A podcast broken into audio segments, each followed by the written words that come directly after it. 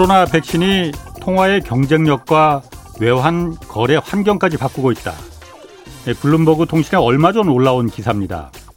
백신 접종률이 그 나라 경제 성장률을 결정하게 되는 것은 물론이고 이 백신 접종률이 높은 나라의 화폐가 시장에서 신뢰받고 또 경쟁력을 갖게 될 것으로 분석하고 있습니다. 우리나라도 사흘 뒤 그러니까 26일부터 백신 접종이 이제 시작됩니다. 어, 실물 경기가 이제 되살아날 것이란 기대감이 한껏 지금 높아지고 있지만 의사협회가 찬물을 끼얹고 있습니다. 의사들의 특권을 제한하는 의료법 개정안이 국회를 통과하면 다시 총파업에 나설 것이고 정부의 백신 접종 일정에 차질이 빚어질 것이라 이렇게 경고하고 나섰습니다. 사실 경고라기보다는 협박으로 들립니다. 특히 의사협회장 최대집 씨는 이 백신 접종이 의사에게 주어진 의무가 아니기 때문에 국가가 의사들에게 하라 말라 이거 강요할 수 없다 이렇게까지 말했습니다. 백신 격차로 세계 경제 지형이 재편될 것이란 전망까지 나오는 마당에 의사협회의 이런 겁박은 사실 이해하기 힘듭니다. 개인과 단체의 이익도 중요하지만 공동체의 일원으로서 지켜야 할 규범과 또 넘지 말아야 할 선이 있는 겁니다. 네, 안녕하십니까.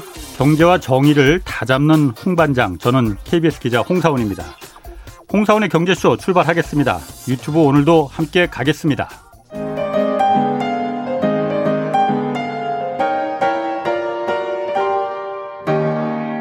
경제 방송 많으면 많을수록 아무거나 들으시면 큰일 납니다. 홍사훈의 경제쇼를 전적으로 믿으세요.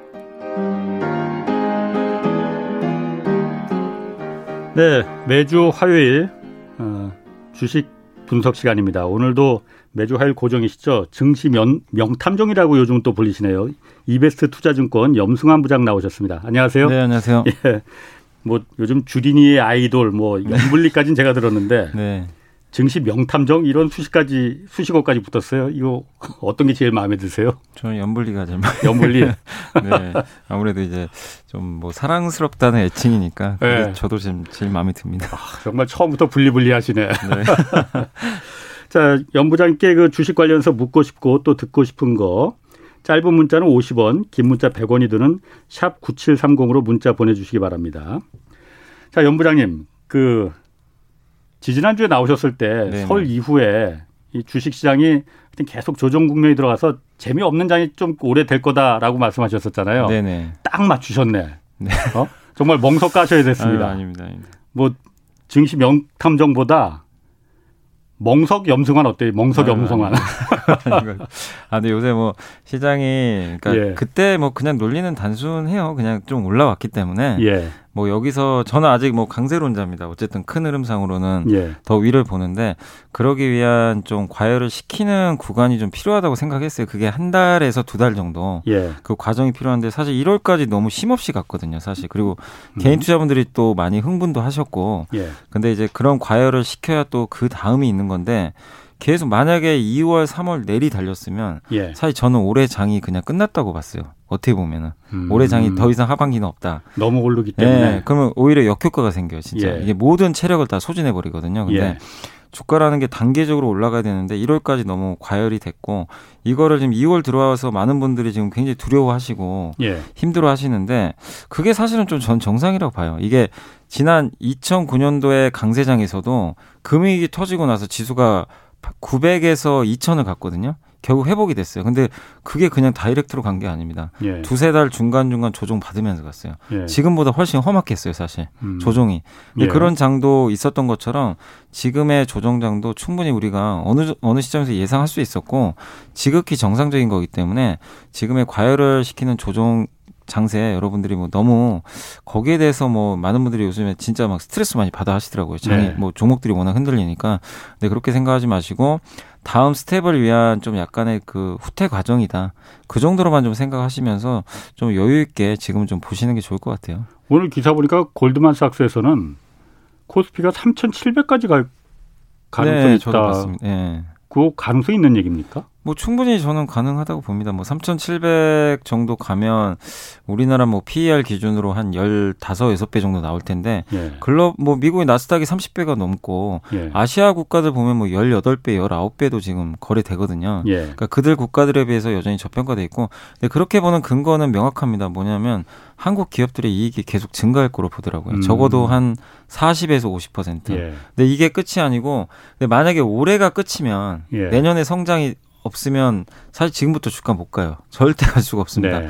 근데 골드만삭스의 이제 의견 이면에도 내년도도 더 좋을 거라는 그런 전망들이 음, 있거든요. 음, 그러니까 올해도 예, 예. 성장이 좋지만 사실 올해 성장에 대해서 폄하하신 분들 좀 계세요.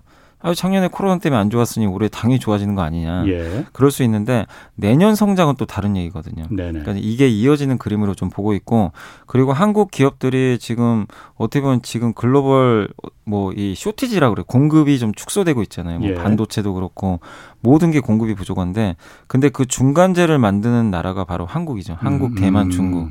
이 기업들이 특히나 더 수혜를 아. 받을 수밖에 없는 거죠. 왜냐하면 지금 경기가 이제 앞으로 회복될 텐데 점점 앞으로 생산은 정상화되는데 반도체든 뭐 석유화학 제품이든 철강이든 그 중간재 수요는 이제 늘어날 수밖에 없는데 예. 지금 공급이 안 되고 있잖아요. 예, 예. 근데 이제 앞으로 공급이 되면은 물량까지 증가하게 되면서 상당히 좋은 또 실적을 낼 수가 있으니까 그런 것들을 이제 반영하면서 골드만삭스도 시장에 대해서 좋게 보는 것 같고 음. 그리고 한국이나 이런 신흥국을 좋게 보는 이유가 예. 그 기저에 뭐가 있냐면 달러 약세거든요. 예, 달러가 그렇죠. 왜냐하면 예. 이제 예. 바이든 행정부의 목표는 대규모 부양이잖아요. 그렇죠. 그래서 지금 시장이 좀 흔들리는데 예. 제가 매일 좀 체크하는 게 달러거든요. 음. 근데 보통 이렇게 증시가 안 좋으면 달러가 막 위로 튀거든요. 그러면 진짜 이건 좀 위험할 수가 있는데 예. 오히려 달러는 더 좀 최근에 음. 또 약세 보이고 있어요. 음. 그런 걸 보면 우리가 생각하는 시나리오가 지금 틀리진 않았다. 예. 결국 그렇게 되면 달러 약세로 가면서 어느 시점에선 또 외국계 자금이 들어올 수 있으니까 지금 저도 역시 골드만삭스와 의견을 같이 해서 좀 긍정적인 장기적인 그 시각은 좀 가지고 있습니다. 네, 골드만삭스가 원래 3,200까지 예상했었는데 3,700까지 올린 네. 거는 그러니까 올해뿐만이 아니고 내년에도 성장이 계속 이어질 가능성이 예. 있다라고 본 거고 그 이유는 한국 같은 신흥 국가들이 중간재를 만들어 공급하는 예. 공급 역할을 하기 때문에 그러니까 거기 그 나온 기사에도 신흥국에 대해서 되게 좀 의미 있게 썼더라고요. 그렇군요. 예. 알겠습니다. 뭐 그 주식 시장 얘기는 조금 뒤에 더 이어서 예. 하고 지금 가장 요즘 관심 있는 게 기승전 비트코인입니다. 비트코인. 아, 비트코인 오늘은 조금 좀 내려갔 네. 뜨긴 하던데 이 상승세가 무섭단 말이에요. 네. 이거 어떻게 봐야 되는 거예요? 그러니까 비트코인이 옛날에 2017년도에 정말 그때 비트코인 안 하면 정말 또 이상한 사람 소리 들을 정도로 다들 비트코인만 또 했었거든요. 그때 했었어야 되는데. 네, 그때 그랬다가 이제 그때도 한번 이제 그때 2천만 원까지 한번 갔던 걸로 제 기억이 나요. 예. 그랬다가 그때 무슨 얘기냐 이거 1억 갑니다. 그래가지고 결국엔 다시 600만 원까지 폭락을 하고. 일단 임 부장님 비트코인 해보셨어요? 아니, 저는 안 해봤습니다. 아, 예, 계속 하시죠. 예. 그래서 그때 이제 한번 그 특히 젊은 친구분들이 되게 많이 있었더라고요. 예. 근데 이제 그때 열풍이 끝나고 나서 아, 다신 비트코인 안 해야지. 음. 이런 이제 얘기들이 나오면서 결국 그 후에 이제 부동산이 또 올라가기도 했는데 예. 그러다가 이제 작년에 주식이 또 좋아지고 그러다 예. 지금 올 초에 또 갑자기 비트코인으로 넘어가는데 예. 근데 옛날하고 다른 점은 비트코인은 사실은 그 당시만 해도 누구도 인정을 안 하던 이제 약간 너무 투기적인 상품이었어요 한마디로 그렇죠. 암호화폐로서 이게 무슨 뭐 쓸모가 있냐 어디에다 음. 쓰냐 음. 음. 도대체 이거 뭐 책으로 해서 뭐 효용이 있는 거냐 근데 가격만 올라간 거 아니냐 예. 그리고 전 세계 정부도 인정을 안 했잖아요 근데 예. 올, 작년 말하고 올해부터 좀 달라진 게 달라졌죠 예 일단 뭐 미국도 그렇고 우리 한국도 CBDC라고 예. 이제 중앙은행의 디지털, 디지털 화폐, 예, 디지털 화폐를 점점 얘기가 나오기 시작했습니다. 예. 이것도 사실은 어떻게 보면 약간 비트코인 개념이잖아요.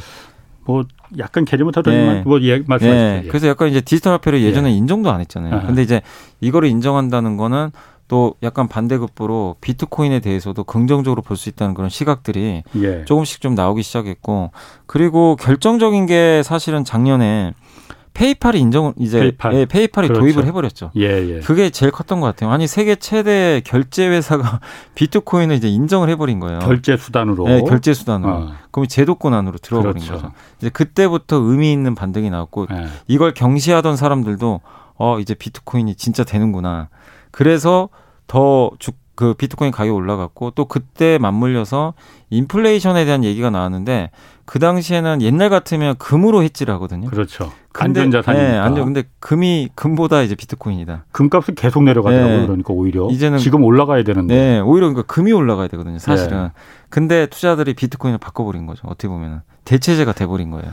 디지털 금이다. 네, 약간 이제 어. 그런 개념. 그러니까 페이팔이 그걸 열어버린 것 같아요. 그리고 나서 음. 지금 무슨 일이 있었으면 테슬라가 또 사기 시작하고. 그렇죠. 예. 거기다가 월가에서도 이걸 갖다가 투자 자산으로다가 네. 인정하기 시작했잖아요. 또 뭐 유명한 자산 운용사들도 예. 이제 이거를 뭐 매입을 하기 시작하고 예. 또 레이달리오라는 정말 유명한 그 헤지 펀드 그렇죠. 그 매니저도 이 비록 비트코인 투자해서 망한다 하더라도 예. 10% 정도 투자해 보는 건 나쁘지 않다. 막 약간 그런 식으로 얘기를 하더라고요. 음. 그러다 보니까 이제 사람들이 어 이렇게 유명한 사람들마저 비트코인 하는데 내가 왜 안 해?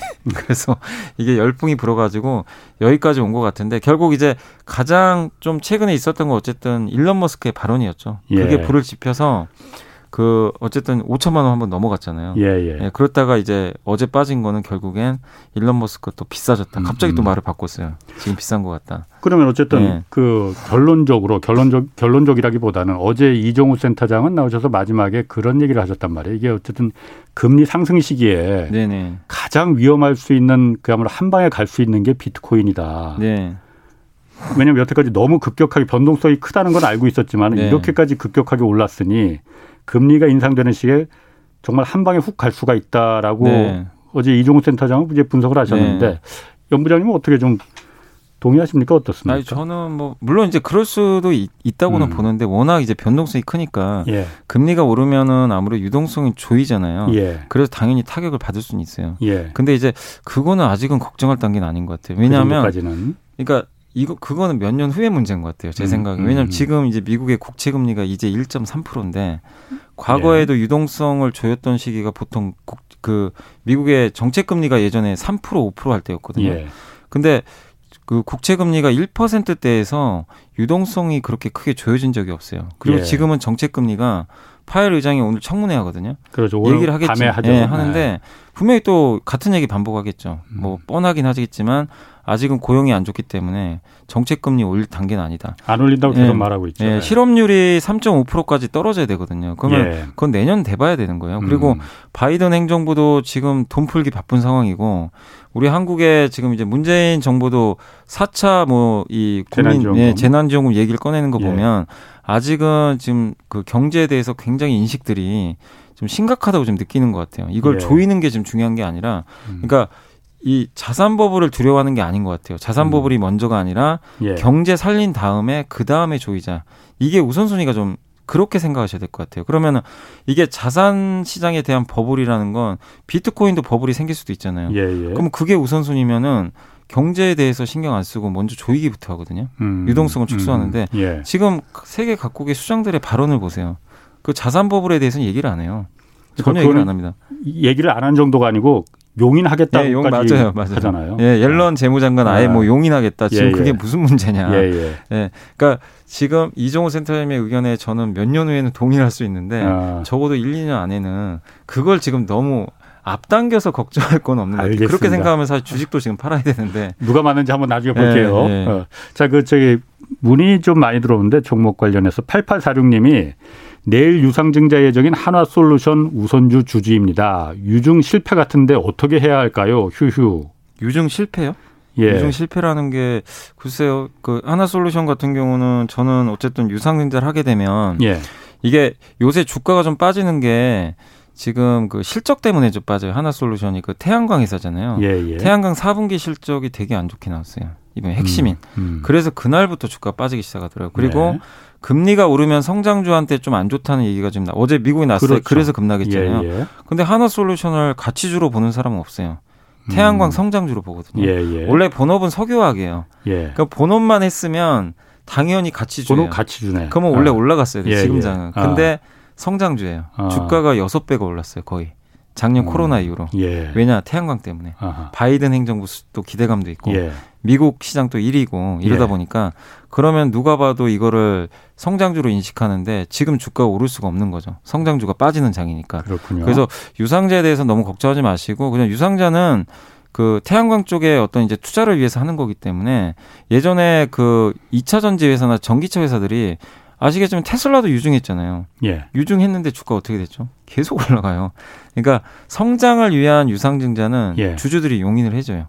시장에서도. 그래서 음. 하나 솔루션도 저는 너무 걱정할 필요는 없다. 다만 실적에 대한 좀 쇼크가 났기 때문에 음. 적어도 한두 달 정도 기간 조정은 좀 감내는 하셔야 될 것 같아요. 그렇군요. 네. 8846님 걱정하지 않으셔도 된다고 하고요. 4133님이 연기금이 지금 박스권 장세에서 어, 현 현물 차익 거래에 몰두하고 있는 걸까요? 연기금이 아, 연기금이 이게 뭐냐면은 예. 연기금에 포함된 게 예. 그 일반적으로 이제 연기금이 우리 국민들의 연금을 운영하잖아요. 예, 예. 그게 하나가 있고 예. 하나가 더 있는 게 우정사업본부라고 있어요. 있죠. 우체국에 아, 아, 예. 거기서 뭘 하냐면은 프로그램 매매를 해요. 왜냐하면 음. 프로그램 매매가 뭐냐 선물과 현물의 이제 간단히 설명 가격차인데 예, 이 가격차가 나는 걸 이용해 가지고 선물이 예, 선물이 비싸지면 현물을 사고 예. 이 현물을 사는 거 프로그램 매수. 음, 음. 선물이 비싸지 그러니까 선물이 싸지면 예. 싸지고 현물이 비싸지면 현물을 때려요. 예. 그럼 그게 프로그램 매도인데 예. 그거 이제 차익 거래라고 하는데 어쨌든 그게 수익률이 뭐 0.2% 3% 그래요. 예. 그걸 먹는 거거든요. 예. 근데 거래세가 0.뭐한 2% 0. 지금 0.25% 거예요, 현재. 예. 거래세가. 음. 근데 우정사업본부는 거래세가 면제돼요. 아, 그래요? 그러니까 프로그램 매매에서 수익을 낼 수가 있어요. 아. 근데 만약에 거래세가 0.25%인데 예. 프로그램 매매에서 0.23% 먹는다고 치면 남는 의미가 게 없죠. 없네. 예. 예. 근데 우정사업본부는 거래세가 면제돼요. 근데 아. 예전에는 이 우정사업본부 국가기관이라 해서 따로 떼내서 그 수치를 보여줬어요. 예. 지금은 연기금이 같이 포함해가지고 음, 음. 이게 정확히 프로그램 매매인지 우리가 알 수는 없어요 정확한 데이터. 근데 음. 연기금이 지금 많이 하는 거는 우정사업본부 비중은 그렇게 큰 건 아니거든요. 그렇군요. 전체로 보면 그래서 일부 프로그램 매매를 하는 건 맞는데 그거보다는 연기금은 어쨌든 우리나라 국내 주식 비중이 좀 너무 높긴 해. 그 자기네들의 그 비중이 16.8%가 목표인데 예. 지금 어쨌든 그걸 초과한 상태이기 때문에 그래서 지금 좀 매도를 하고 있다 이렇게 예. 보시는 게 맞는 것 같아요. 그러면 456님 하나 더 소개 그 드릴게요. 미국 항공주를 작년 6월에 사서 8개월째 지금 버티고 있습니다. 백신이 나왔는데도 왜 이렇게 안 오를까요? 기다리기 지칩니다. 이거 매도해야 하나요? 아 근데 미국 항공주 어제 많이 올랐거든요. 어제 뭐 음. 델타 에어라인 같은 경우도 한 10% 가까이 폭등을 하고 예. 그래서 항공주들 아 이건 그냥 상식적으로 우리가 생각해 보자는 거죠. 미국의 예. 항공사 중에 그 현금 흐름이 단단하다면 제가 어떤 항공사를 뜻하는지 모르겠지만 되게 많으니까 근데 현금 흐름이 우리 한국에 뭐 예를 들면 대한항공 같은 회사다. 예. 그러면은 절대 망할 리가 없거든요. 예. 그리고 어차피 이제 여행을 갈 거고 예. 그 2주간 격리가 해제될 거 아니에요, 언젠가. 예. 그러면은 항공업종은 더 좋을 수가 있기 때문에 미국의 항공주에 대해서도 뭐 전혀 저는 부정적으로 볼 필요는 없는 것 같아요, 지금 상황에서. 그럼 항공 관련해서 하나 더 들어왔는데 네. 5946님과 9152님이 대한항공 늦게 합류해서 저는 마이너스인데 혹시 기다리면 수익이 생길 수 있을까요? 그리고 유상증자 이거 받아야 할까요? 아니 받아야 된다고 생각합니다. 유상증자 가격도 어. 싸고 예. 그다음에 항공 산업은 어쨌든 한국만 봤을 때는 이제 구조조정이 끝나가지고 예. 이제 살아남은 자들의 리그가 돼버렸어요.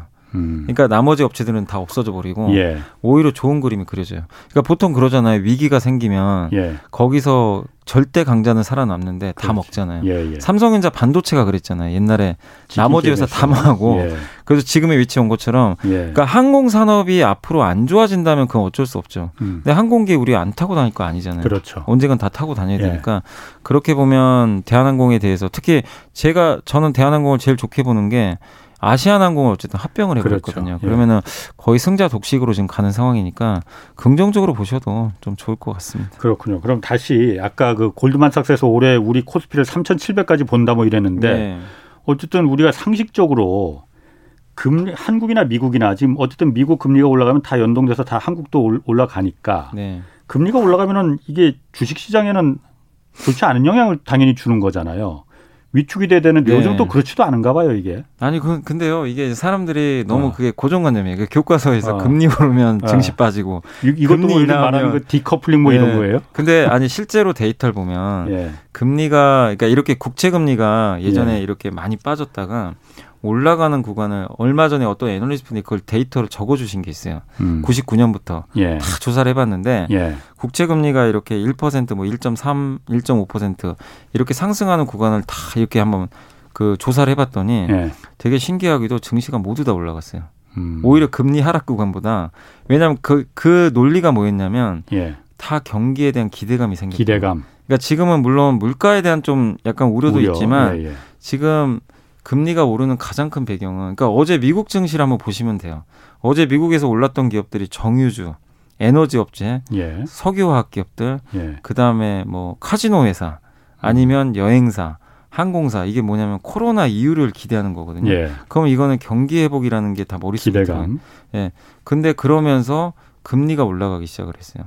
예. 근데 이 금리는 물가를 물가가 급등할 것 같아서가 아니라 경기가 좋아지면 원래 금리가 따라가는 거잖아요. 예, 예. 그러니까 지금 1.3% 금리인데 과거로 보면 절대로 높은 수치도 아니에요.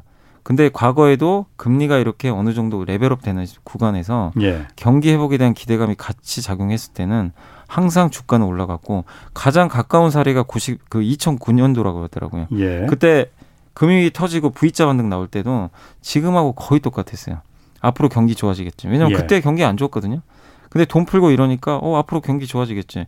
양적 완화를 막 하는데 금리가 계속 올라가요. 음. 근데 그런 금리는 나쁜 금리가 아닌 거죠. 그렇구나. 근데 우리가 제일 우려해야 될 금리는 이제 뭐 미국의 국채 금리가 막 3, 4% 가고 예. 이래 가지고 경기는 어느 정도 회복이 된 것 같은데 물가만 오르는 그런 음. 좀 현상들이 발생할 수 있어요. 그럴 때는 오히려 금리가 나쁜 금리가 될 수 있는데 예. 지금의 금리는 절대 나쁜 금리는 아니거든요. 음. 경기를 반영하는 금리이기 때문에 그래서 지금 당장 여러분들이 너무 금리에 대해서 우려하지 마시고 그리고 시장에 제일 많이 영향을 주는 금리가 실질 금리예요. 그러니까 실질 금리가 뭐냐면은 그냥 명목 금리, 뭐 우리가 흔히 말하는 은행 금리 같은 거 있잖아요. 예, 예, 예. 거기서 이제 물가 상승률을 뺀 건데 지금 물가가 조금씩은 그래도 올라가는데 이 실질 금리는 정책 금리가 안 움직이니까 네. 거의 그대로예요. 음흠. 그러니까 여기서 이걸 빼니까 마이너스예요. 근데 실질 금리가 마이너스 때는 항상 자산 시장이 유리했다고 하더라고요. 예. 그러니까 실질 금리가 너무 튈 땐 또 조심을 해야 되는데 아직은 그런 단계는 아니니까 금리에 대해서 그러니까 아무튼 너무 많은 분들이 너무 걱정을 하고 그냥 자나깨나 금리 걱정만 하고 예. 계세요 요새. 그리고 장중에는 중국 금리 봐야 되고 저녁엔 미국 금리 봐야 예. 되고 정말 필요한 상황인데 예. 저는 그냥 명확하게 말씀드리죠. 그냥 우리 한국의 금통위도 이제 열릴 텐데 그렇 금통위 예. 파열 연준장 예. 그분들한테 답이 있어요. 그분들이 지금 뭐라 그러죠? 안 올리겠다. 아니 전혀 올릴 생각이 없어요. 근데 왜 그분들 믿을 수가 있나? 그러니까 이제 자꾸 뒤통수 친다고 하는데. 예. 아 근데 그렇게 따지면 누구 말을 믿고 투자해야 되겠어요. 음. 저는 그렇게 그러니까 너무 시장에서 앞서서 걱정하지 마시고 음. 실제로 운영하는 그러니까 파열 의장도 언젠간 금리 올리겠죠. 근데 분명히 본인도 시그널은 몇 달을 전부터 준다고 했고, 예. 그러나 지금 당장은 고용이 아직도 안 좋기 때문에 아. 올릴 가능성이 거의 없다고 분명히 언급을 하셨어요. 그러니까 알겠습니다. 저는 음. 그거를 그게 틀릴 수 있다 하더라도 파일 연준의장이 어쨌든 전 세계 금리를 사실 결정하신 분이잖아요. 그렇죠. 그분 얘기를 믿고 투자를 해야지. 음. 다른 그냥 시장에서 나오는 얘기보다는 그분의 말을 믿고 너무 금리 노이즈에 여러분들이 좀 사로잡히지 마셨으면 좋겠어요. 왜냐하면 거기에 자꾸 사로잡히면 투자 자체를 못 하게 되는. 그냥 주식 지금 다 던지고 봐야 돼요. 다른 걸 못 본다 이거죠. 못 봐요. 거기에 다 빠져가지고. 네. 근데 만약에 제가 아까도 설명드렸지만 금리가 여기서 너무 올라가면 안 되겠죠. 막. 예. 그냥 급격하게 올라갈 땐 조심해야 되겠지만 지금 정도 레벨 유지돼도 이거 절대 절대 레벨에서 높지도 않고 예. 아까 설명드렸잖아요. 과거 데이터도 금리 이 정도 올라갔을 때는 주식시장이 다 올라갔어요. 예. 예. 그렇기 때문에 너무 염려하실 필요는 없다. 그래서 저는 금리보다도 지금 시장은 어쨌든 너무 오른 데 따른 조정이고 그리고 금리 때문에 증시의 색깔이 좀 바뀐 건 맞아요. 성장주가 좀 빠지고 예. 금리 인상 수혜주들이 지금 대표적으로 은행, 보험, 가치주들, 네, 가치주들. 그러니까 지금 딱 움직이잖아요. 근데, 지난번에 이마트 얘기도 하셨었잖아요. 네, 이마트 뭐 그런 것도 있고. 근데 시장이 진짜 안 좋잖아요. 예. 그러면 그런 거 없습니다. 다 빠집니다. 음. 뭐 가치주가 어디 있어요? 그러면은 지금 현재 상황에서 네. 어쨌든 금리가 그렇게 큰 변수가 안 뭐 안 될 수 있다고 말씀하셨는데 네. 그러면은 지금 현 상태에서 이 투자 전략이라고 할까요? 그러니까 어쨌든 금리가 높을 때는 기술주 성장주에 투자하는 거는 안 된다라는 게 우리가 일반적 알고 예. 있단 말이에요. 네. 지금 전략은 좀 어떻게 그러면 좀 말해 주시고 싶은가요? 근데 이제 금리가 저는 이제 이렇게 좀 말씀드리고 싶어요. 그러니까 카카오나 네이버를 보면 예. 이들 기업들 이제 금리가 상승할 때 왜 성장률을 안 좋게 보냐면 성장 기업들이 돈을 못 보니까 당연히 금리가 오르면은 빚을 많이 내서 성장 그 투자를 하잖아요. 예. 그럼 조달 금리가 올라가니까 예. 이자 부담. 근데 음. 가치주들은 사실 돈이 많잖아요. 예. 그래서 그런 벌어들이는 게 예. 많으니까. 근데 성장주는 미래를 보고 지금 돈을 벌려고 하는 거니까 예. 빚을 낸단 말이에요. 예. 그래서 성장주에 대한 할인이 들어가는 게 대부분의 음. 의견인데 근데 지금 성장주를 보자 이거죠. 삼성전자, 현대차, 카카오가 돈이 없나요? 음. 현금이 남아도는 기업들이요. 그렇죠. 그들 기업들이 금리 좀 오른다고 예. 이익에 엄청난 데미지가 가해지고 예. 그러지 않거든요. 카카오가 돈을 벌면서 지금 이렇게 성장하는데 예. 앞으로는 더 벌겠죠. 예. 그러니까 너무 과거에 그런 이제 조달금리 부담에 따른 그러니까 뭐 물론 이럴 수 있죠. 부채 비율이 너무 높은 기업들, 현금 없는 기업들은 그게 맞아요. 금리가 올라갈 때 타격을 받을 수 있는데 한국을 이끄는 지금 1등부터 10등 그 시가총액 상위 기업들 대부분 성장주인데 그 기업들이 지금 금리가 무서워서 돈이 없어서 이러냐 이거예요. 그러니까 저는 그건 별개라고 보고 있거든요. 그래서 금리가 너무 레벨업 되는 상황이 아니고 지금 정도만 유지가 되더라도 예. 저는 충분히 성장주들도 매력이 있다고 생각해요. 왜냐하면 과거처럼 돈이 없는 기업들이 아니기 때문에 그리고 금리가 오른다고 설사 하더라도 이 기업들의 성장률이 훼손될 거냐 이거예요. 할인율이 훼손될 수 있어요. 할인율을 뭐 음. 뭐 적용한다고 하는데 예. 그러더라도 경제가 성장하고 이들 기업들이 더욱 더 많은 파일을 가져가게 되면은 그 금리 오르는 것보다 성장률이 더 올라가거든요. 예. 기업들에. 그러면 이걸 다 상쇄할 수가 있어요. 근데 저는 내년까지는 그 그림이 보이거든요. 왜냐 전기차 분명히 내년에 더 좋아지고요.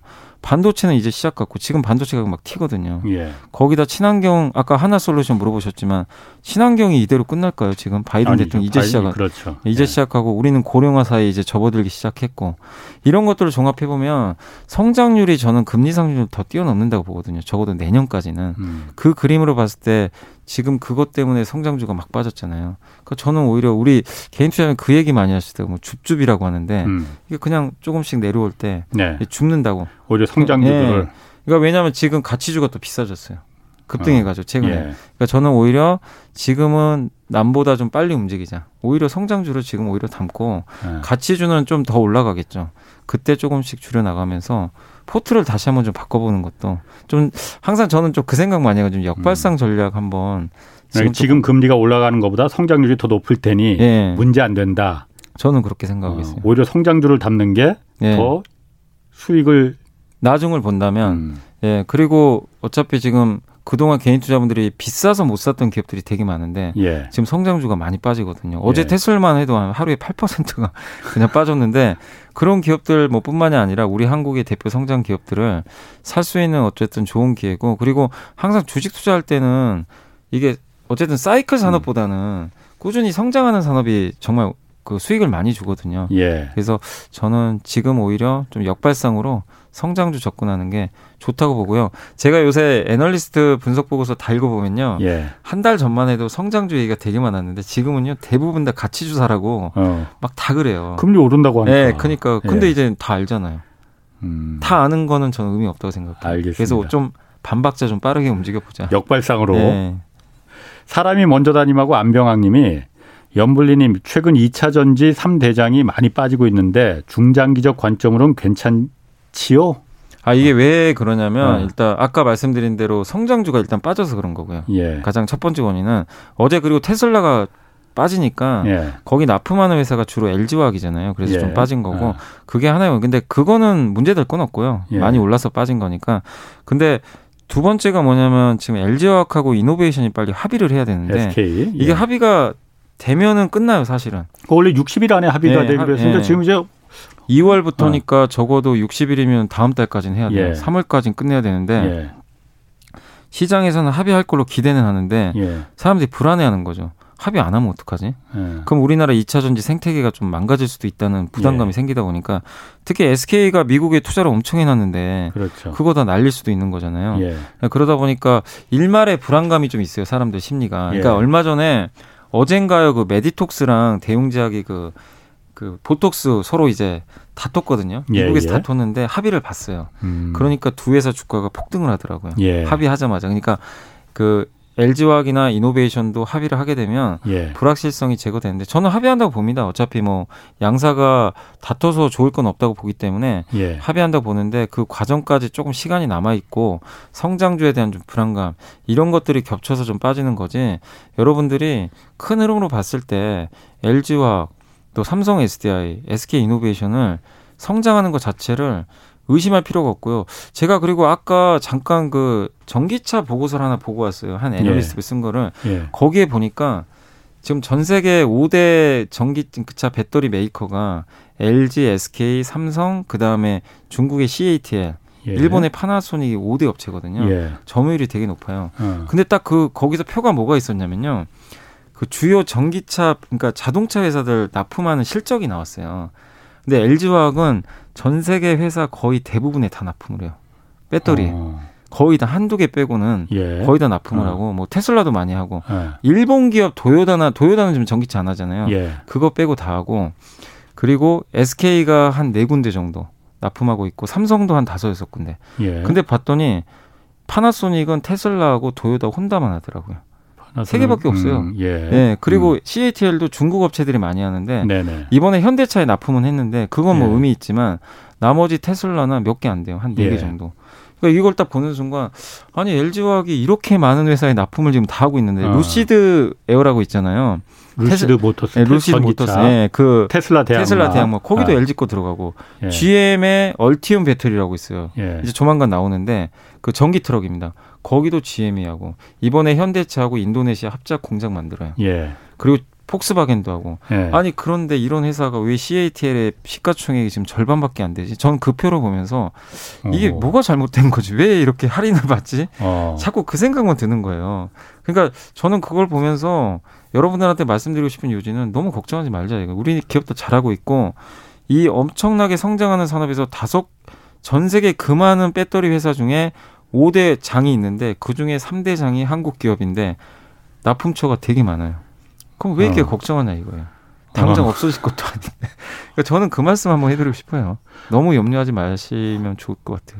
그 말 들어보니까 정말 그럴, 매우 그럴 듯하네요. 아니 왜냐하면 그 어. 많은 기업들이 뭐하러 LG화학 손을 잡겠어요. 그러니까 기술이 없으면. 아니 그런데 지금 그 문의도 들어왔는데 뭐 1566님, 3456, 0341님이 LG화학 주가는 그런데 왜 계속 빠질까요? 이게 SK 소송에 합의가 되면 주가가 오를까요? 아, 그거는 왜 그러냐면은 네. 그 코나 전기차 배터리 화재 화재 사고 아직 결론이 예. 안 났잖아요. 근데 예, 예. 변창은 그것 때문이죠. 예, 네. 장관이 그 어제 이제 한 분이 뭐 질의를 해가지고 답변한 거 보니까 조만간 발표가 나온대요. 근데 이게 현대차 잘못이냐? LG화학 배터리 잘못이냐 이거 지금 아직 몰라요. 지난번에 그 분리막 그게 우리는 예. 내부적으로 매우 의심했는데. 예. 근데 기사 내용으로는 LG화 예. 가능성이 높다라는 얘기는 많아요. 예. 근데 그대로 나올 것 같아서 좀 주가가 좀 불리한데 그러면은 LG화학이 조 단위로 물어줘야 될 수도 있거든요. 예. 근데 저는 어쨌든 그거 털고 가야 된다고 봐요. 음. 누, 누구 잘못이건 간에 그렇죠. 예. 털고 가면은 더 좋을 수 있고 그리고 그게 이제 확실하게 결론이 나면 만약에 분리막에 문제가 생겼다 그러면 LG화학 입장에서도 명확하잖아요. 우리 잘못 인정하고 SK 이노베이션 거 써도 되거든요. 왜냐면은 LG화학이 저번에 말씀드린 대로 상해 은첩이라고 중국 거 썼거든요. 예. 원래 거기다 SK... 좀 책임을 물을 수는 없는 거예요. LG화학이? 그거는 모르겠어요. 어. 그거를 뭐 상해 쪽에 예, 예. 어떻게 할지 예, 그것까지 예. 모르겠는데 우리가 합리적으로 의심할 수 있었잖아요. 왜냐하면 이노베이션 배터리는 단 한 건도 사, 화재 사고 없는데 음. 상해 은척 걸 쓰고 나서 사고가 지금 갑자기 나기 시작한단 뭐 말이에요. 개연성은 충분히 네, 충분한데 그게 진짜로 이유라면 예. 더 명확하죠. 음. 그러면 LG화학 리스크도 덜어낼 수가 있어요. 그냥 SK 이노베이션 좋은 거 쓰면 되거든요. 예. 그래서 이번에 LG화학 잘못이건 현대차 잘못이건 그거는 중요하지 않다고 봐요. 진짜 명확한 결론을 빨리 국토부에서 내주면 예. 이 사건은 이제 끝나요. 그러면 투자자들 심리가 어 이제 더 이상 나쁠 게 뭐 있냐. LG화학 이제 잘하면 되는 건데. 그렇기 때문에 제, 제 생각에도 빨리 이거 결론이 나는 게 좋은데 자꾸 미뤄지다 보니까 예. 심리적으로 불안하고 그리고 오늘 빠진 거는 테슬라 때문입니다. 테슬라가 8% 빠졌거든요. 아, 같이. 네, 근데 예. LG화학이 테슬라에 제일 많이 납품하는 회사. 예. 그래서 그 영향이지 뭐 다른 쪽에서 뭐 큰 리스크가 생긴 건 아니니까 음. 너무 염려하실 필요는 없는 것 같아요. 지난주에는 이마트가 그러니까 그 매출이나 영업이익에 비해서 시가총액이 너무 적다 해서 네. 이마트였었는데 오늘 보니까 L, 이마트가 아니고 LG화학이 가능성이 네. 있을 것 같네요. 그러니까 LG화학도 이게 네. 작년 3월에 25만 원 하던 회사가 예. 얼마 전에 110, 110만 원 거의 근처까지 갔거든요. 예. 사실 우리가 상식적으로 생각이 많이 오른 건 사실이에요. 그러, 그래서 이렇게 예. 빠져도 사실 이상한 거 아니에요. 예. 근데 많은 분들이 이 정도 빠지면 당연히 두렵지만 예. 항상 제가 말씀드리고 싶은 거는 급 나갈 때일수록 이 회사의 기본을 보라 이거예요. 음. LG화학의 기본에 문제가 생겼냐 이거예요. 저는 이제 물어보신 분한테 한번 묻고 싶어요. 그게 아니면 기회라고 저는 보고 있어요, 오히려. 알겠습니다. 예. 그 전기차 뭐 얘기하고 전기차는 아니지만 지금 신문에서 기사에서 많이 나오는 게 차량용 반도체가 뭐 네. 갑자기 얼마 전에는 뭐 기사가 조금씩 나오더니 이 상황이 꽤 심각한가 봐요. 아, 차를 아, 못 만들 정도다 지금 이 얘기까지 나오던데. 그러니까 그게 작년 이게 스토리가 어떻게 된 거냐면요. 작년에 코로나 터지고 자동차 생산이 안 됐잖아요. 예. 근데 반도체 공장은 돌아갔단 말이에요. 예. 그럼 차량용 반도체를 납품하던 기업들이 자동차 생산이 안 되니까 이 자동차 반도체를 안 만들고 뭘로 돌렸냐면 반도체 비슷해요. 예. 그 스마트폰이나 내구재 있잖아요. 가전 제품용. 음, 예, 예. 왜냐 가전 제품은 많이 팔리니까 오히려 아. 집에 있다 보니까 예, 예. 그걸로 돌려버린 거예요. 아 반도체 말들 회사가 예. 차량용 반도체를 차가 잘안 안 만드니까 네. 그걸로 돌렸다 이거죠. 그쪽으로 예, 가전이나 이런 걸로 아. 그 쉽게 돌렸는데 문제는 생각보다 빨리 자동차가 생산이 진행이 된 거예요. 그러다 아. 본데 이거 한번 바꾸고 나니까 돌리기가 어려운 거예요. 시간이 걸려요. 다시 네. 공정을 전환하는데 네. 근데 그 사이에서 자동차 수요는 점점 늘어나고 거기다가 요새 또 전기차가 잘 팔리잖아요. 예. 그럼 반도체 더 들어가거든요. 그렇죠. 근데 그게 이제 미스매치라 그러잖아요. 예. 이게 안 되는 거예요. 그리고 차량용 반도체 만드는 회사들은 이게 기술력이 그렇게 높은 회사들이 아니에요. 그렇다고 그러더라고요. 네, 단가도 싸고. 네, 단가도 아. 싸고. 근데 고 단가인 게 스마트폰에 들어가는 모바일이나 예. 이런 게 단가가 되게 비싸요. 예. 삼성전자는 차량용 반도체 거의 안 만듭니다. 안 만들어요? 예, 품질 어. 낮다고 그런 거 관심도 없어요. 남지도 않고. 예. 어. 근데 반대로 TSMC는 예. 그거 비중이 되게 높아요. 생각보다. 아, TSM... 매출 비중이 얼마 안 되긴 하는데 예. 그거를 어느 정도 만들긴 만들어요. 음... 차량용 반도체도. 예. 삼성은 거의 없고. 그래서 삼성이 좀 부진하다고는 하는데 예. 어쨌든 이제 그런 미스매치가 생긴 상황에서 자동차 생산 증상화되는데 차량용 반도체 만드는 기업은 몇 개 없고 예. 이거를 빨리 근데 증서를 요청하는데 이거 어떻게 바로 증서를 해요? 그러다 보니까 이 업체들이 좀 난리가 난 거예요. 자동차 업체들이. 예. 근데 자동차에 반도체 안 들어오면 어떻게 자동차 한 300개에서 400개 정도가 요즘 그 반도체가 네, 들어갔다고 들어가는데. 전기차는 더 많이 들어가고 근데 네. 앞으로 자율주행차는 10배가 더 들어갑니다. 그렇겠죠. 예. 네. 근데 이제 거기서 생산이 안 되는데 그러다 보니까 지금 뭐 저번에 GM도 실적 발표할 때 예. 올해 차량용 반도체 공급 안 돼 가지고 우리 일종 까먹을 수도 있을 것 같습니다. 이렇게 얘기를 했고 일본의 음. 도요다도 지금 난리가 나 있고요. 공장 막 셧다운하고 있잖아요. 기아차도 음. 한 이틀 정도 셧다운 한 것 같더라고요. 근데 이 반도체 때문에? 아 기아차는 한파 때문에. 아 한파, 한파 때문에. 근데 예, 예. 이게 역으로 생각하면 한 가지 더 말씀드리면 기아 현대차는 제대로 만들고 있어요. 왜냐하면 되게 아. 재밌는 게. 예. 그 2019년도에 일본하고 예. 그 수출 규제 아시죠? 아, 그, 예전에 그 반도체, 반도체 네. 그거, 예, 그것 때문에 아. 현대기아차가 이거 못 받을까봐 그때 많이 사놨대요. 차량용 반도체를 일본 때문에 미리 왕창 사놓은 거예요. 그 재고들이 아직도 아, 그러니까 남아있어요. 일본에서 그 차량용 반도체를 한국의 기아차, 현대차에 수출 규제를 또 할까봐 삼성전자 예, 하듯이 예. 미리 그러니까 다 미리 좀 땡겨온 거예요. 재고 부담을 안고도 예. 그게 오히려 득이 된 거구나. 그게 그러면. 득이 돼가지고 지금 현대 기아차는 예. 한몇 달치 재고가 있대요. 예. 그래서 지금 생산이 정상이에요. 전 세계에서 지금 제대로 생산 업체가 현기차밖에 없어요. 대부분 다 공장 가동 중단. 그러니까 이게 참 무슨 있네요. 일인지 모르겠는데 현대기아차한테 운도 있는 거죠. 그러니까 그거를 예상한 건 아니잖아요. 사실 예, 그렇죠. 전혀 예상 못했는데. 예. 근데 어쨌든 이게 당장 자동차 반도체 생산은 적어도 2분기는 돼야 정상화 될 수밖에 없기 때문에 예. 당분간은 쇼티지가 계속 날 수밖에 없는 상황인데 역으로 생각하면 한국 자동차 회사들한테는 좀 기회고 한 가지만 더 말씀드리면은 그러다 보니까 미국의 중고차 가격이 급등하고 있대요. 중고차 가격이 신차가 안 나오니까 음. 신차 생산이 안 되잖아요. 예, 예. 그래서 중고차 그 메나임인가요? 그 거기에 그 메나임 지수라고 하는데 그게 제가 그래프를 봤는데 그래프가 이렇게 90도로 튀더라고요. 음. 근데 그렇게 중고차 가격이 지금 올라가고 있는데 중고차 가격이 올라가면 또 한 가지 말씀드리면 그 타이어 회사들한테 되게 좋대요. 타이어 왜요? 회사들은 어. 신차 오리지널 타이어랑 예. 그 교체용 타이어 있죠. 교체용 타이어 매출 비중이 월등히 커요. 이게 여기서 돈을 다 벌어요. 어. 교체 수요가 많아야 돼요. 예. 신차용보다는. 예. 근데 교체용 타이어는 중고차에 대부분 들어갑니다. 음. 근데 이 중고차 새로 출시 이제 나올 때 예. 대부분 타이어 또 교체들을 하거든요. 예, 예. 근데 그렇죠. 그 어. 신차가 지금 안 나오잖아요. 예. 중고차 수요가 폭발을 해요. 어. 그러면 차량 그 타이어 회사들은 되게 좋아요. 오히려 타이어 회사까지. 예. 그럼 요새 그래서 한국 타이어가 좀 올라가더라고요. 그래요? 예. 야, 그런 것도 있어요. 다 연결이 돼 있군요. 다 연결돼요. 그래서 잘 공부해 보시면 되게 재밌어요. 그러니까 이게 별거 아닌 것 같은데 조그마한 것 때문에 다 예. 연결이 돼 가지고. 아니 그럼 제가 좀 궁금한 게 지금 차량용 반도체 그럼 주문이 그냥 없어서 못 파는 정도가 됐으니까 네. 굉장히 거기 회사들은 지금 굉장히 수익이 좋을 거 아니에요. 그럼 삼성전자나 SK 하이닉스 뭐 이런 그 대규모 반도체 회사가 네. 이거 만들면 안 되는 만들 수는 없는 거예요? 아니 근데 그거를 그걸 만들 수 있는 공 하려면 어. 새로 또 공장을 증설을 해야 되는데 특히 삼성전자는 그 10나노 이하라고 미세 공정에 집중해요. 고급품만 그러니까 생산하는구나. 네. 예. 그게 보통 차량용 반도체가 막 40나노 이상이래요. 예. 근데 그거를 그러면 차량용 반도체 그거지 쇼티지니까 삼성전자 예. 입장에 생각해 보자고요. 그거 하려고 또 이걸 해야 되나? 왜냐하면 예. 결국 이거는 몇 달 후 지나면 다른 데서 아. 정상화되면 예. 결국에는 이것도 차량용 반도체 나중에 또 공급강으로 나중에 바뀌어 버릴 수도 있거든요. 그러면 지금 당장 이거 열매 먹자고 그걸 할 이유는 저는 없, 저도 없다고 생각은 하거든요. 제일 좋은 건 그래서 뭐냐면 음. 삼성전자는 M&A 하면 돼요. 인수를 하면 된다 이거죠. 얼마 전에 반도체 예, 만드는 회사 맞아요. 많이 아. 있어요. 그 예. 특히 네덜란드에 NXP라는 회사가 있더라고요. 예. 네덜란드가 이스라엘인데 국적은 좀 헷갈리는데 예. 그 회사가 세계 1등인데 예. 그 지금 삼성전자 돈이 많으니까 예. 그거 인수하면 되거든요. 그래서 요새 증권가에서 그런 얘기는 자꾸 나와요. 삼성이 그 분명히 저번 1월 달에 실적 발표할 때 예. 우리 M&A 좀 적극적으로 하겠다고 분명히 아. 언급을 했어요. 예. 그래서 가장 먼저 타겟팅을 잡은 게 증권가에서는 유출을 한 게 저 분명히 차량용 반도체 회사다. 아. 예. 왜냐하면 또 자율주행도 해야 되니까. 전장 부품 해야 되니까. 그래서 아마 삼성 삼성의 하만이라는 그 전자장 예, 기업체는 인수를 했잖아요. 예, 네. 그게 2017년도인가요? 네. 그때 한 거의 10조 원 주고 인수했고 예.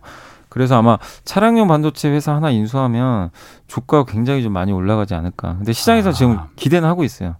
아, 그러니까 삼성이나 하이닉스는 워낙 고급품만 만드니까 그렇게 쉽게 비유하면은 갈비탕집에서 짜장면을 팔 수는 없는 거군요. 네. 그러니까. 근데 TSMC는 되게 많이 만들어요.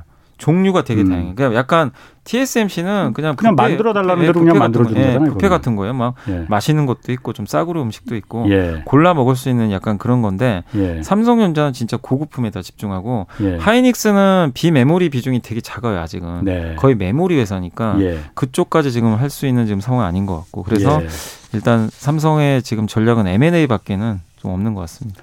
그 어, 정지혜 님이 어, 나이스 평가 정보 주식을 많이 갖고 있다고 합니다. 그런데 실적이 좋고 앞으로도 실적이 좋을 게 눈에 보이는데 왜 주가가 안 갈까요? 왜 안 가냐면 예. 코스닥 시장이 너무 분위기가 안 좋아서 그래요. 예. 결론적으로는 좋은 우량주들이 코스닥이 되게 많은데도 예. 안타깝게도 코스닥 쪽에 그 수급이라 그러죠. 기관도 그렇고 외국인도 예. 별 관심이 없고 대형주마저도 좀 흔들리는 상황이고 또 거기다가 지금 나이스 평가 정보는 대표적인 또 성장 기업이거든요. 예. 그러다 보니까 요즘에 성장주가 좀 부진하잖아요. 예. 그런 것들도 있고. 근데 저는 나이스 평가를 전 개인적으로 되게 좋게 보는 게 신용 평가 국내 1등 기업이에요. 개인들 예. 뭐 예. 기업들 신용 평가해 주는데 예. 그 빅데이터를 다 가지고 있잖아요. 예. 근데 이번에 정부에서 그걸 허용 뭐 데이터 삼법 허용해 줬잖아요. 그러면은 그 데이터를 판매할 를 수가 있어요.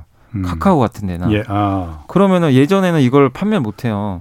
익명의 정, 그러니까 거기에 실명은 못 들어가죠. 근데 약간의 뭐 이름 이름을 가리고 예. 뒤에 주민등록 번호도 가리고 대신에 이제 개인정보 될 것만 약간 가려 빼고는 다 판매할 수가 있다. 예, 판매하면 그거를 원하는 회사들이 되게 많은데 굉장히 큰 돈인데 그거는. 신용평가 정보 회사들은 그걸 다 가지고 있잖아요. 예. 엄청난 정보죠. 금융 예. 정보. 예.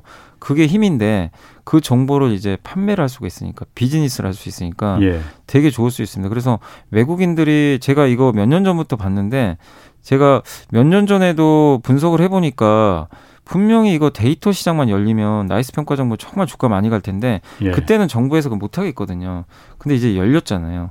근데 지금 단기적으로 이렇게 좀 주가 부진하더라도 큰 흐름에 있어서는 이게 성장하는 게 명백하거든요. 그렇구나. 외국인도 많이 사요. 예. 그래서 걱정하실 필요 없는 것 같아요. 오히려 이렇게 기회를 주는데 너무 스트레스 받을 일은 아닌 것 같습니다. 그 한 가지 더 물어봤어요. 그 나이스 같은 게 중소형주 니까? 대형주입니까? 그 아, 기준이 뭐냐? 많은 분들이 대형주, 중소형주 판단 기준을 궁금해한다. 네, 그러니까 보통은 이렇게 네. 시가총액 1조 이상이면 대형주라고 네. 보통은 불러요. 1조 원 시가총액이. 네. 네. 근데 뭐 나이스 평가 정도 작은 기업은 아닙니다. 예. 큰 기업은 맞는데 보통 이제 1조 원 이하면은 예. 중소형주라고 하는데 근데 대부분 우리가 그냥 상식적으로 그 코스닥 기업들은 일단은 중소형주로 많이 좀 우리가 인식을 해요. 인식 음. 자체가. 예. 그래서 이 나이스 평가 정보도 물론 적은 기업은 아니지만 시장에서 약간 그 인지를 할 때는 중소형 기업으로 좀 많이 인지를 해요. 그래서 옛날에는 진짜 중소형주였어요. 시가총액이 작았기 때문에. 예. 근데 나이스 평가 정보도 중소형주로 좀 여러분들이 인식을 하시고 보시면 좋을 것 같고 근데 그걸 떠나서라도 가장 중요한 거는 이 회사 진짜 앞으로 성장할 거냐. 예. 성장 안 보이면 팔아야 되거든요. 음흠. 근데 지금 빅데이터 시대고 데이터를 가지고 있는데 그게 무기예요. 그러네요. 근데 저는 되게 그래서 좀 좋게 보고 있어요. 이 그 나이스 평가 정보 말고도 경쟁 업체 몇 개 있거든요. 뭐 나이스 D&B, 이크레더블, 예. 또 한국 기업 평가 뭐 한국 이런 기업들이 다 데이터를 많이 갖고 있잖아요. 예. 그 기업들은 장기적으로 계속 그림 자체가 저는 우상향한다고 생각하고 있습니다. 근데 그런 데이터 같은 경우에는 사실 국가가 이걸 폐쇄적으로 운영하는 것보다 네. 이렇게 산업에 활용할 수 있도록 네. 자꾸 풀어주는 게 물론 개인 정보만 네. 제외하고는 네. 그게 훨씬 산업에 이 혁신을 가져올 수 있고 동력을 갖고 올 수 있는 그 계기가 될 수 있지 않을까 그런 네. 생각은 좀 드네요. 네, 아, 그래서 좋은 거죠. 그래서 이번에 음. 이제 문재인 대통령도 뭐 디지털 뉴딜 얘기도 하셨고 예. 데이터 댐이라고 이제 데이터를 한 곳에 댐처럼 모았다가 예. 이걸 필요한 것에 분산시켜 주겠다. 예. 그 데이터가 결국 이런 데이터들이거든요. 근데 그런 것들을 예전에는 아예 그냥 못하게 막아버렸죠. 예. 몇몇 업체만 가지고 있을 수 있게. 근데 이제 예. 이거를 어떻게 보면 약간 공공재처럼 뿌릴 수도 있게 지금 약간 법들을 바꾸고 있으니까 예. 산업 자체가 커지는 면에서는 좋은 것 같습니다. 그렇군요. 지금 뭐 유, 그 유튜브 댓글 보니까 홍 기자님 주린이 입장에서 질문하는 거 good. 어, 좋습니다. 0726님이 이분도 또 왕주린이시네요. 왕주린입니다. GS건설은 어떤가요? 건설주 전망 부탁드립니다. 흑흑. 건설주가 일단은 그 이제 국토부에서 그 결과 발표하기 전까지는 좀 너무 많이 올랐어요. 예. 그 이제 주택 공급 정책 예. 발표 전에 기대감이 너무 컸잖아요. 예. 그 주가 많이 올랐어요. 거의 한 두 배 정도 올랐을 거예요. GS 건설 바닥 대비해서. 음. 그러다 보니까 그날 이후로 주가가 좀 많이 흔들리고 있는데 예. 일단은 차익 매물이 나왔고 소문에서 뉴스에 팔아라 약간 그런 예. 식이고 예. 거기다가 이제 너무 공공 위주로 가니까 시장이 좀 실망한 것 같아요.